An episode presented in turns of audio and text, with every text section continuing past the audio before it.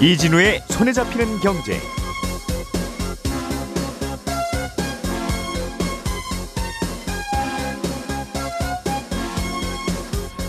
안녕하십니까 한승찬입니다. 그 카페에서 커피 시킬 때 일회용품 컵에 달라고 하시는 분들은 많으실 텐데 오늘부터는 그게 안 된다고 합니다. 규제가 좀 달라져서 그렇다는 건데요. 어, 구체적으로 어떻게 달라지는 건지 좀 알아보겠습니다. 어, 현재는 코로나 피해를 입은 자영업자들에 대해서 이제 대출 상환을 좀 연장해주는 그런 조치가 시행되고 있죠. 어, 그런데 안철수 대통령직 인수위원회 위원장이 대출 상환을 연장해주는 대신에 배드뱅크를 활용해 봐라 이런 방안을 꺼내놨습니다. 배드뱅크라는 게 뭔지 어떻게 활용한다는 건지 살펴보겠습니다. 어, 미국은 휘발유나 경유에 에탄올을 섞어서 팔고 있습니다. 그런데 미국 정부가 에탄올을 지금보다 좀 더 많이 섞어서 팔게, 팔게 하는 그런 방안을 준비 중이라고 하는군요. 이 소식도 자세히 전해드리겠습니다. 4월 1일 금요일 손에 잡히는 경제 시작하겠습니다. 오늘의 뉴스를 프로파일링 합니다. 평일 저녁 6시 5분 표창원의 뉴스 하이킥.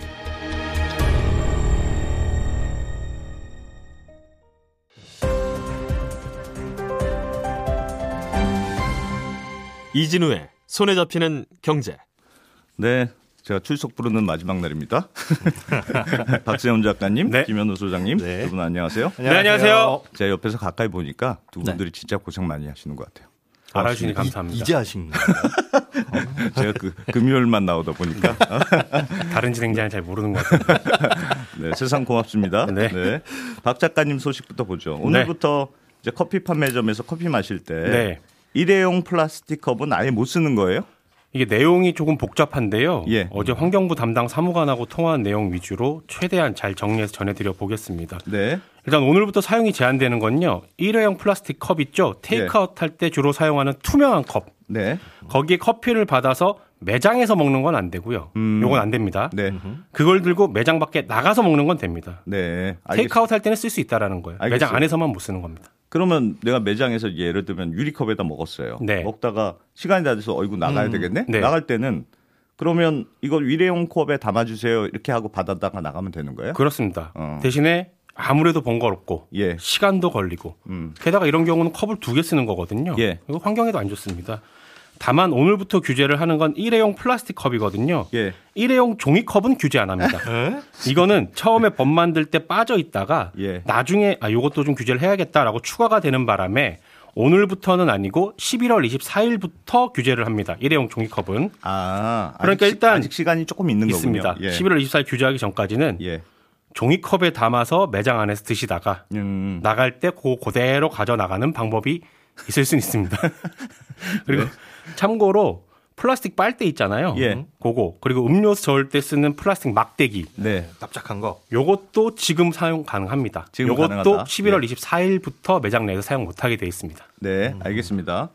그러면 포장하거나 배달하거나 이럴 네. 때도 일회용품 많이 쓰는데 그럴 때는 아주 어떻게 많이? 쓰죠. 예. 일회용품 규제는요 매장 안에서 먹을 때만 해당이 되기 때문에 아. 말씀드린 것처럼 테이크아웃 할 때, 네. 배달 시켜 먹을 때, 포장을 할 때 이런 건 다 지금처럼 허용이 됩니다. 예. 그래서 환경 측면에서만 보면 사실 이건 미완의 규제입니다. 그러네요. 왜냐하면 이미 상당수 카페에서는 매장 내 고객에게는 다회용 컵, 일회용 컵 말고요. 예. 씻어서 쓰는 컵을 제공하고 있고 음. 실제로 일회용 컵, 뭐 일회용 플라스틱 뭐 이런 것들은 대부분 테이크아웃이나 배달할 때 쓰거든요. 예. 그러니까 이거는 규제 안 하고 음. 다른 것만 규제하기 때문에 미완의 규제다. 그 배달할 때. 뭐 일회용 안 쓰면 뭘로 배달합니까? 뭐. 그러니까 환경부에서도 다 그렇게 얘기를 합니다. 예. 그러니까 왜 그건 규제를 안 합니까?라고 물었을 때 어. 매장 내에는 다회용 컵을 씻어서 다시 제공을 할 수가 있지만 네. 배달을 한다거나 뭐 포장해서 나간다는 거는 뭐 다회용 용기를 활용하기가 쉽지가 않습니다. 너무 그래서 불편할 일단 수는 있겠죠. 네, 매장만 일단 먼저 규제를 하겠다라는 게 환경부의 생각입니다. 알겠습니다. 이거 예전 기억에 예전에도 이런 거 했었던 것 같은데. 맞습니다. 예, 갑자기 생긴 건 아니죠. 아닙니다. 원래는 기억을 잘 떠올려 보시면 네. 2018년 8월부터 환경 보호를 위해서 일회용품을 제한을 했었는데 예. 요 규제 했었습니다. 근데 그 후에 코로나가 유행을 했었잖아요. 네.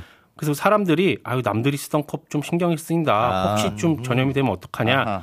라는 의견이 많아서 2020년 상반기에 한시적으로 시행을 좀 유예를 시켰습니다. 예. 그러다가 오늘부터 시행하는 걸로 올해 초에 다시 결정을 했고요. 예. 아마도 올 초에는 한 4월 달쯤이면 코로나가 잠잠해지지 않을까라고 예상을 했던 것 같은데 지금 상황으로서는 정책이 살짝 엇박자가 난 상황이긴 합니다. 음, 그러니까 잠시 멈췄다가 이제 다시 시작한다 이런 거군요. 그렇습니다. 어. 근데 멈췄던 이유가 코로나였는데 아직 네. 코로나가 안 끝난 상황에서 다시 시행을 하다 보니까 음. 살짝 엇박자가 나긴 했죠. 알겠습니다. 그러면 일회용 플라스틱 컵 말고 네, 다른 것들도 못 쓰는 거 많이 있어요? 못 씁니다.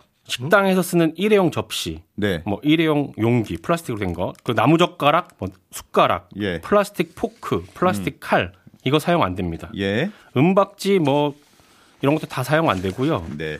횟집 같은 데 가면 상에다가 일회용 비닐 같은 거 깔아주시는 아, 경우 있잖아요. 예. 그것도 안 돼요? 됩니다. 아이고. 그리고 한 가지 더 이거 약간 TMI인데 어제 취재하다가 알게 된 건 뭐냐면 네. 전분으로 만든 이쑤시개 말고 나무로 된 이쑤시개 있죠. 있어요. 그것도 매장 안에선 사용이 안 됩니다. 이거 원래 못 쓰지 않아요? 이 음식물에 섞이면 안 되고 그래서. 아. 가끔 이게 찍어 먹는 용으로 아. 뭐 과일이나 이런 용으로 그렇지. 나오는 경우 있거든요. 예. 요거 사용 안 되는데 네.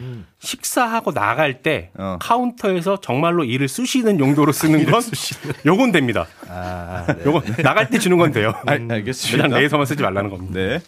그러면 예를 네. 들면 장례식장 같은 데 가면 어, 네. 전부 다 일회용품 많이 쓰잖아요. 대부분이죠. 그 그건 어떻게 해요? 아, 요거는 일회용품을 사용할 수 있는 곳도 있고 안 되는 곳도 있는데 예. 그 장례식장에 세척 조리 시설이 있으면 어. 있으면 일회용품 사용 안 됩니다. 아. 세척해서 쓰라는 겁니다. 그러니까 설거지. 할 수 있는 데는 설거지해서 쓰고 그렇습니다. 불가피한 데만 일회용품 써라. 그렇습니다. 근데 그 시설 없으면 일회용품을 써도 됩니다. 알겠습니다. 그럼 만약에 몰래 썼어요. 네. 그러다가 적발이 됐어요. 그러면 어떻게 돼요? 여기 약간 좀 논란인데 네. 원래는 오늘부터는 이게 적발이 되, 시행이 되니까 적발이 되면 예. 매장 크기에 따라서 최소 5만 원부터 최대 200만 원까지 음. 가게 사장님이 과태료를 물게 돼 있었었거든요. 예. 그런데 이 과태료가 어제 갑자기 유예가 됐습니다. 음. 그러니까 오늘부터 일회용품 사용을 규제는 하는데 예. 이걸 어겼을 때 따로 제재는 안 합니다. 엥. 그러면 이게 과연 실효성이 있을까라는 생각이 들 수밖에 없는데 네. 엊그제만 해도 보도 나오기로는 4월 1일 날 과태료 음. 예정대로 물리겠다라고 했다가 예. 어제 갑자기 안 물리겠다라고 하는 바람에 현장에서는 음. 혼선이 좀 생길 수밖에 없습니다. 왜냐하면 이거 제가 가는 동네에 예. 사장님이 계신데 카페 사장님이 예. 제가 며칠 전부터 가서 여쭤봤거든요. 이거 시행되는데 어떻게 대비하고 계시냐. 그래서 예. 자기네들은 일회용품 안 쓰는 걸로 하고 다회용으로 다 바꿨다 비용 들어서 음. 그런 분들이 이미 있을 텐데 예. 이건 또 제재를 안 한다고 하면 아무튼 뭐 알겠습니다. 일단 코로나 상황이 끝나면 과태료를 다시 물리겠다라는 게 아. 환경부의 입장인데 정확히 언제부터 할지는 아직 모르는 상황이고요. 예. 이게 시행된다고 했을 때 논란이 됐던 게 뭐냐면 예. 손님이 아 나는 일회용품 쓰겠다. 음. 일회용품으로 줘라. 예. 라고 하는데 가게 사장님은 아유 안 됩니다. 그거 들었다가 적발되면 저희 과태료 200만 원 됩니다. 네. 라는 걸로 신랑이가 붙을 수가 있거든요. 음. 이 문제가 코로나가 끝난다고 해서 해결되진 않기 때문에 과태료 문제는 조금 더 지켜봐야 합니다. 알겠습니다. 네. 뭐 그래도 지켜야죠, 뭐. 어. 자, 두 번째 소식은 이분이 준비를 하셨다고 합니다. 이진우 기자님 연결됐습니까? 네, 안녕하세요. 아, 안녕하세요. 예. 몸 좀 괜찮으십니까? 어, 몸은 좀 괜찮은데 마음이 좋지 않습니다. 왜요? 마음은 왜요? 아니 뭐 잠깐 잠깐 맡겼더니 뭐 되게 방송이 재밌어요. 네. 어, 뭐 저, 희가 오늘 마지막이니까 다음 주에는 꼭 돌아오세요. 네. 잠깐 잠깐 일회용 컵으로 바꿨는데 네. 일회용 컵이 먹 컵보다 더 좋다고 막 다들 댓글이 날립니다. 큰일입니다. 힘듭니다. 저도 힘듭니다, 지금. 예. 네. 네. 그 이진우 기자님이 준비한 소식 좀 보죠. 그 안철수 위원장이 코로나 자영업자 대출 이제 유예시켜 주지 말고 좀 예. 배드뱅크 방식을 검토해 봐라. 뭐 이런 말을 했다고 하는데 이게 음. 배드뱅크라는 게 뭐 어떻게 이해하면 됩니까? 이게 지금 은행들이 코로나19로 어려움 겪는 자영업자들한테 빌려준 돈이 지금 133조 원입니다. 예. 지금은 계속 6개월씩 만기 연장하면서 기다리고 있는데 네. 근데 이게 자영업자들이 갚기가 어려운 경우가 많을 거 아니겠어요? 음. 그래서 연장을 더 해야 되나 말아야 되나 고민들을 계속 하고 있는데 그랬죠. 차라리 그거 그냥 일단은 못 받은 셈 치고 음. 그 빚받을 권리, 이- 그 채권을 정부한테 넘기면 예. 정부가 나중에 천천히 시간을 두고 차근차근 받아서 은행들한테 돌려줄 테니까 아. 일단은 좀 그렇게 하자 하는 게 배드뱅크 솔루션입니다. 예. 우리도 예. 우리도 그 일상생활에서 집이 막 엉망이고 청소 정리가 안 돼 있는데 네. 30분 후에 손님 온다고 그러면 음. 그 청소를 차근차근 할 수 있지 않고 일단은 아무 방이나 하나 정해서 잡동사니를 다 거기다 몰아놓잖아요. 네, 네, 그렇죠. 그 그거를 잠깐 우리는 베드룸이라고 부릅니다. 나쁜 방. 아, 일단 거기다 다 몰아놓고 아하. 문 잠그고 손님 간 다음에 이제 하나하나 꺼내서 치우잖아요. 안 보이게, 때는. 안 보이게 한다, 일단. 일단은 안 보이게 해야 되니까. 알겠습니다. 어, 이- 배드뱅크도 그런 겁니다. 일단 배드뱅크 만들어서 네, 어, 자영업자들한테 빌려줬다가 떼이게 된 부실채권 다 거기다 몰아넣자 예. 어, 그런 겁니다. 이진우 기자님 죄송한데 통화 음질이 안 좋다고 해서 다시 좀 연결할게요. 네. 바로 전화 받아주세요. 네. 전화 끊지 마십시오. 네. 자, 아, 깜짝 놀라셨죠? 네. 어, 저, 오늘- 저도 사실은 이진우 기자 연결한다 그래서 네. 오늘 만우절이라 거짓말인 줄, 거짓말인 줄 알았는데. 네. 진짜- 한 가지 말씀드리면 네. 저희 제작진이 해달라고 한 게 아니라 어. 본인이 어제 연락 와서 진짜 불안했구나. 진짜 불안했어. 본인이 출연하겠다고. 본인이 하겠다고 저희는 굳이 안 그러셔도 된다고 말렸거든요. 네. 본인이 하겠다고 한 겁니다. 지금 코로나 상태에서 지금 전화 연결한 거잖아요, 네. 지금. 근데 다행히 뭐 목소리 들어보니까 네. 이제 아프신 건 다 나은 것 같고 아. 월요일이면은 정상적으로 또 오셔서 우리 휴가가 끝날 것 같습니다. 네. 이게 연결이 잘- 어떻게 다시 연결 잘 됐나요? 어, 네, 연결됐다고 합니다. 이진우 기자님? 네. 아, 이제 어우, 목소리 좋네요. 깨끗하네요. 아, 네. 잘 들리는데 일부러 그런 거죠. 그 방송 1, 2년 하시는 분도 아니고 전화 연결 잘 되는 곳에서 받으셔야죠. 죄송합니다. 예. 네. 그러면 그 네. 배드뱅크에 이제 부실한 채권을 은행들이 넘겨준다 이런 뜻인 것 같은데 은행들은 그럼 얼마나 돈을 받아요? 다 받지는 않을 거 아니에요. 어. 다못 받아요. 그 예. 원래 이 배드뱅크 할때 예. 어, 예를 들어서 한 10조 원을 빌려주면 네. 10조 원을 다 받으면 좋은데 정부가 그 다 주지는 않습니다. 음. 옛날에 IMF 때도 은행들이 그동안 그때 그 대기업들한테 못 받을 것 같아라고 하던 돈이 한 112조 원이었는데 예. 그 당시에 배드뱅크 만들 때 정부가 일단은 나라 돈으로 40조 원은 은행들한테 줄게. 아. 그럼 한 80조 원 못 받은 게 있잖아요. 한그 네. 정도? 음, 어, 그 정도는 나중에 천천히 이, 받든지 말든지 해라라고 네. 하는데 예. 일단은 40조 원 받고 끝냈어요. 은행들은. 음. 그리고 정부가 어, 그 이후에 한 15년에 걸쳐서 음. 48조 원 정도를 회수해서 이제 정부가 가져간 거죠. 예. 어, 알겠습니다. 그러니까 한 3분의 1 정도 받는다 이렇게 생각하면 아, 되겠죠. 그 정도 그러니까 은행들 입장에서는 어차피 부실이 될 수도 있으니까 그냥 예. 3분의 1 정도 선금 받고 이제 치우는 그런 느낌이네요. 어. 치우는 건데 네. 문제는 그, 그 당시에는 기업들이 무슨 건물도 있고 부동산도 있고 하니까 그걸 팔아서 예. 회수를 할 수 있었는데 지금 자영업자 대출은 무슨 담보가 따로 있는 것도 아니라서 예. 이게 자영업 경기가 다시 잘 살아나면 모르겠는데 음. 그렇지 않으면 그 정도 비율을 받기도 쉽지 않지 않을까 하는 분석도 좀 있고요. 그러네요. 어. 그러다 보니까 은행들 입장에서는 이렇게 배드뱅크 안으로 한다는 게 굉장히 안 좋은 소식입니다. 정부가 자영업자들한테 예. 빚 독촉하지 마시고 아. 일단은 손해 보시고 어. 나중에 천천히 우리 따로 얘기합시다 이제 하는 얘기가 되니까 예. 음, 그런 그런 솔루션인 거죠. 근데 그 배드뱅크를 만드는 주체가 네. 은행하고 그러니까 안철수 위원장이 발언한 걸 보니까 네. 은행하고 어, 정부가 조금씩 같이 출자를 해서 배드뱅크라는 걸 만들고 어, 그 네. 배드뱅크가 부실 채권을 사가지고 오는 이런 컨셉이던데 그럼 정부 돈이 들어가니까 은행 입장에서는 다 떼이는 게 아니고 그래도 뭐 조금이라도 받는다 이렇게 볼 수도 있는 거 아니에요? 어 그런데 원래는 배드뱅크는 사실은 정부 돈으로 일단 주고 예, 그리고 나서 이제 은행들은 기다렸다가 받는 건데 배드뱅크라고 하는 것을 만들 때도 은행들이 돈을 집어넣는다는 뜻이니까 예, 실제로 은행들은 자기 돈 넣고 자기 아. 돈 받아가고 빚은 못 받고 뭐 이런 상황이 되는 겁니다. 음흠, 음. 일단은 정부 돈으로 주고 예. 어, 나중에 정부가 회수해서 가져가는 게 배드뱅크의 일단은 정석인데 예, 정부도 지금 100, 133조 원 중에서 그걸 다 줄 수 없잖아요 정부 돈으로 그렇죠. 40조만 주다고 하더라도 40조 원이 정부 돈에서 나갈 만큼 여유가 있는 게 아니라서 음, 그 40조 원도 은행들이 대부분 내라 예, 어, 그런 얘기가 되니까 사실상 이제 은행들이 대부분 빌려준 돈 떼이게 되는 거죠. 음. 네, 그런 구조로 되는 것 같습니다. 알겠습니다. 자영업자들은 그러면 돈 안 갚아도 되는 건 아니죠. 갚아야 되죠. 음, 갚기는 갚아야 돼요. 원론적으로는 지금 빚을 탕감하는 건 하나도 없는데 네,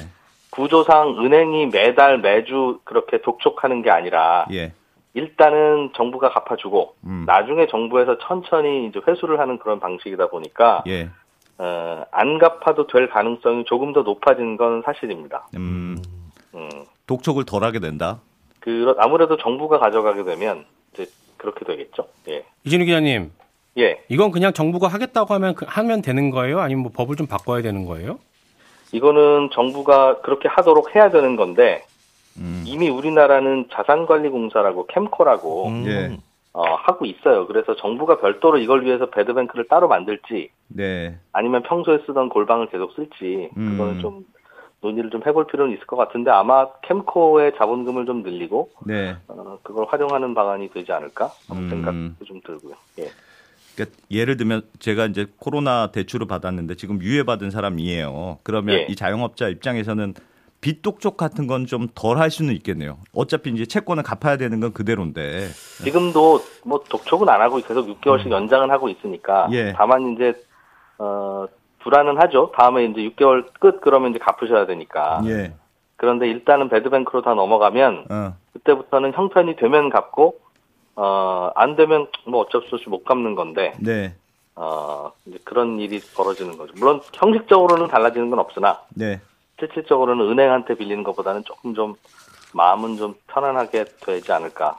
정부가 노리는 것도 그걸 그걸 노리는 거거든요. 마음을 음. 편한. 1번은 1번은 그리고 은행들도 계속 이거 갖고 있으면 점점 다 부실하게 될 수 있으니까 음. 133조 원이 그래서 굉장히 작은 돈이 아닙니다. 빌려준 돈이 말씀드렸지만 외환 위기 때 은행들이 못 받은 돈 다 갖고 와 보세요라고 했을 때 100조가 좀 넘었거든요. 예. 옛날 일이긴 하지만 이진우 기자님, 예 말씀을 많이 하고 싶었나 봅니다. 하나만 왜- 짧, 짧게 여, 여쭐게요. 배드뱅크 활용 방안에 대해서 개인적으로는 어떻게 생각하세요? 개인적으로요. 근데 아까부터 왜 자꾸 그 저 질문지 순서를 막 엉클어서 그거 되게 찌- 싫죠? 대본에 없던 질문 합니까? 아, 지금 예상했던 대로 문자하고 뭐 미니에서 기자님 예. 반기는 반응 엄청나게 뜨겁습니다. 여러분 하여튼 월요일에 잘 가서 어, 다시는 이런 거 쓰지 않게 알겠습니다. 네. 예. 예. 이진주 고맙습니다. 기자님 고맙습니다. 네. 네. 네. 아, 재밌었습니다. 아, 진짜 깜짝 선물 같네요. 네. 어. 김현우 소장님 소식도 좀 보죠. 네. 어, 시간이 많이 됐네. 어, 미국에서는 이 연료에 에탄올을 섞어서 판다. 네. 어, 그렇게 지금 되고 있죠? 네, 그렇습니다. 뭐 미국은 저보다 안세한 기자님이 전문이시겠지만 네. 최근 소식을 좀 전달해 드리면 네. 미국은 2007년부터 휘발유에 또 2010년부터는 모든 수송용 연료 그러니까 휘발유, 경유 가리지 예. 않고 에탄올을 의무적으로 섞어서 쓰도록 하고 있습니다. 예. 에탄올은 우리가 흔히 얘기하는 술의 주 성분 에틸알코올인 음. 건데요. 아, 옥수수 뭐 이런 거. 어, 그렇죠. 사탕수수 이런 거 만드는 네, 거. 네. 예. 어, 이걸 연료에 이제 섞어 쓰는 이유는 이제 친환경 목적이에요. 그러니까 에탄올 태우면 나오는 성분이 물하고 이산화탄소. 그러니까 이산화탄소가 나오기는 하는데 예. 에, 석유 연료에 비해서는 적고 또 음. 다른 환경물 오염 물질이 나오질 않아서 어, 이런 규제를 지금 두고 있습니다. 근데 이제 네. 미국이 그런 에탄올을 섞어서 휘발유를 파는데 예. 더 많이 섞어서 팔아라. 팔자. 예. 어. 그렇게 규제를 바꾼다는 거예요? 네, 그렇습니다. 현재 의무적으로 혼합해야 되는 비율이 10%입니다. 예. 아, 그런데 이걸 15%까지 올리는 걸 검토하고 있다. 이런 소식이 어, 로이터를 통해서 나왔어요. 예. 그러니까 평소에는 10%만 연료를 이제 에탄올을 섞어서 쓸 수 있도록 그 규제를 둔 이유는 예. 이 비율을 높이게 되면 더운 여름 날에는 에, 에탄올 함량이 높은 경우엔 스모그가 발생할 수 있다. 어, 어, 그, 뭐- 그, 그건 왜 그러죠? 화학적으로 어. 이제 아 저도 그 이건 화학적인 지식이라서 날씨가 더우면 네. 뜨거우면 이게 다른 이제 석유 연료의 혼합 저 어. 배출 이 가스하고 예. 다른 반응을 일으켜 가지고 스모그를 발생시켜서 어. 우리가 이- 건강에 위해할 수 있다. 네. 요것 때문에 지금 못 쓰게 하고 있거든요. 예. 그래서 음, 날씨가 더운 6월부터 9월까지 넉 달 동안은 판매가 금지돼 있습니다. 예. 그리고 그걸 제외할 때는 15%짜리 쓸 수가 있고 아, 그때 여, 름에는 그렇게 많이 들어간 거 팔지 마라. 네, 10%짜리만 팔아라. 예. 그런데 이제 규제를 풀어서 1년 내내 15%짜리를 쓰도록 하자. 음. 이게 이유는 기름값입니다. 예. 우크라이나 사태 때문에 원유 가격 치솟다 보니까 예. 미국도 주유소 기름값이 엄청나게 올랐거든요. 예. 어, 이 미국 같은 경우에는 작년 월 평균 지출한 가계 평균 기름값이 한 달에 200달러, 우리 돈으로 25만 원 정도인데 예. 이게 석 달 만에 한 30% 가까이 늘어나서 예. 이제는 30만 원을 써야 되는 상황이 온 거예요. 음. 우리가 보통 미국 휘발유 가격 싸다 싸다 미국은 안 가봤지만 그렇게 알고 있는데 네. 3월 24일 기준에서 미국 휘발유 가격 보니까 1갤런당 5달러 주반에, 중반에서 6달러 넘는 곳이 나왔습니다. 예, 예. 1갤런이 3.78리터니까 음. 요걸 우리 돈으로 환산하게 되면 리터당 1,926원이에요. 야, 뭐 그렇게 싼 느낌이 아니네요. 그러니까 우리나라랑 비슷하죠. 네. 우리나라 요즘에 싼 주유소 네. 굉장히 휘발유 가격이 많이 올랐는데 네. 이게 이제 11월에 중간 선거가 있거든요. 어, 안 그래도 인플레이션, 인플레이션 때문에 지금 바이든 지지율이 하락하고 있는데 예민, 예민할 때죠. 네. 그렇습니다. 그런데 이 미국인들의 필수 소비재인 주유소 기름값이 치솟으니까 어, 예. 요게 또 민감해지는 겁니다. 그래서 음. 조금이라도 가격을 좀 떨어뜨릴 수 있는 방법이 뭐가 있을까 찾다가 음.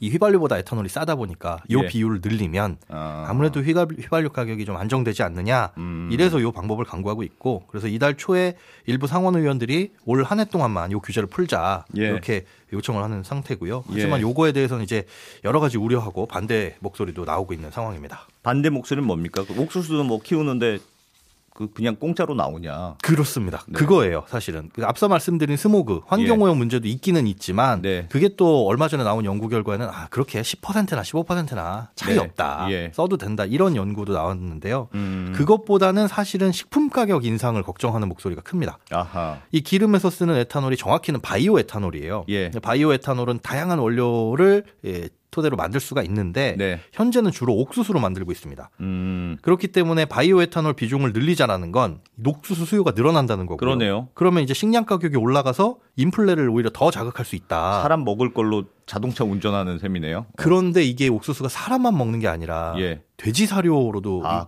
굉장히 많이 쓰이거든요. 네. 예전에 이제 중국이 구제역 벗어나면서 돼지 확 키우기 시작할 때전 예. 세계에 옥수수를 쓸어가는 바람에 이게 옥수수 가격이 치솟았던 적이 한 번 있었어요. 예. 그런데 이제는 돼지가 아니라 자동차의 먹이로 들어가는 수송용 네. 연료에 이 에탄올 많이 섞어 쓰자고 하는 거는 예. 그런 상황을 다시 불러일으킬 수 있다는 거죠. 음. 그러니까 실제로 이게 그럼 얼마나 영향을 미치느냐. 예. 이 바이오 에탄올 섞어 쓰자는 규제를 처음에 만들 때 도입 예. 이유 중에 탄소 배출 줄이자라는 목적도 있었는데 음. 농가 소득을 늘리겠다는 목적도 같이 포함돼 있었어요. 정부가 그냥 따박따박 아니, 그러니까 정유업체가 사주는 거군요. 그렇죠. 따박따박. 옥수수를 많이 예. 쓰게 되면 농가 소득이 늘어날 아, 테니까. 네. 그래서 사실은 트럼프도 2018년 중간 선거 유세에서 예. 농업 지역 표심 잡기에서 이 규제 풀겠다라는 아. 공약을 하기도 했거든요. 네. 그러니까 실제로 이 규제를 완화하게 되면 그러니까 음. 10%에서 15%를 올리게 되면 네. 옥수수 가격 상승에는 영향을 미칠 것이다라는 방증일 수도 있습니다. 예. 사실은 지금 바이든 정부는 환경보다는 표심에 더이 신경이 쓰이는 상황인데 음. 네. 규제 풀면 기름값을 어느 정도 낮출 수는 있겠지만 이게 조금 지나면 식량 가격 자극할 수 있어서 음. 이게 또 양날의 검이 될 수 있는 문제입니다. 아, 모르겠어요.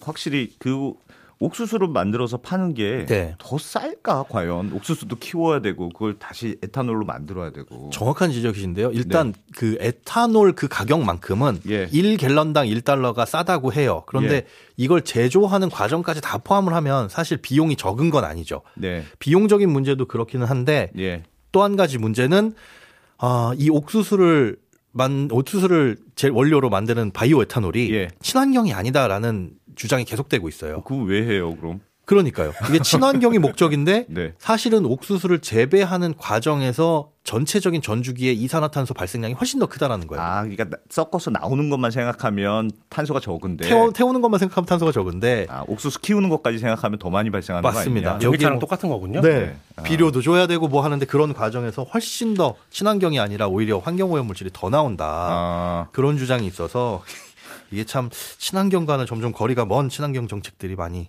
자리를 잡고 있는 것 같습니다. 알겠습니다. 바이든도 급하긴 급한 모양이네요. 네, 11시 5분에 이어지는 송경제 플러스도 재밌게 들어주시고요. 다음 주부터는 아마 여러분들 기다리시는 이진우 기자가 돌아오실 겁니다. 아, 지금까지 안승찬이었습니다. 저는 다음 주 금요일의 목소리로 돌아오겠습니다.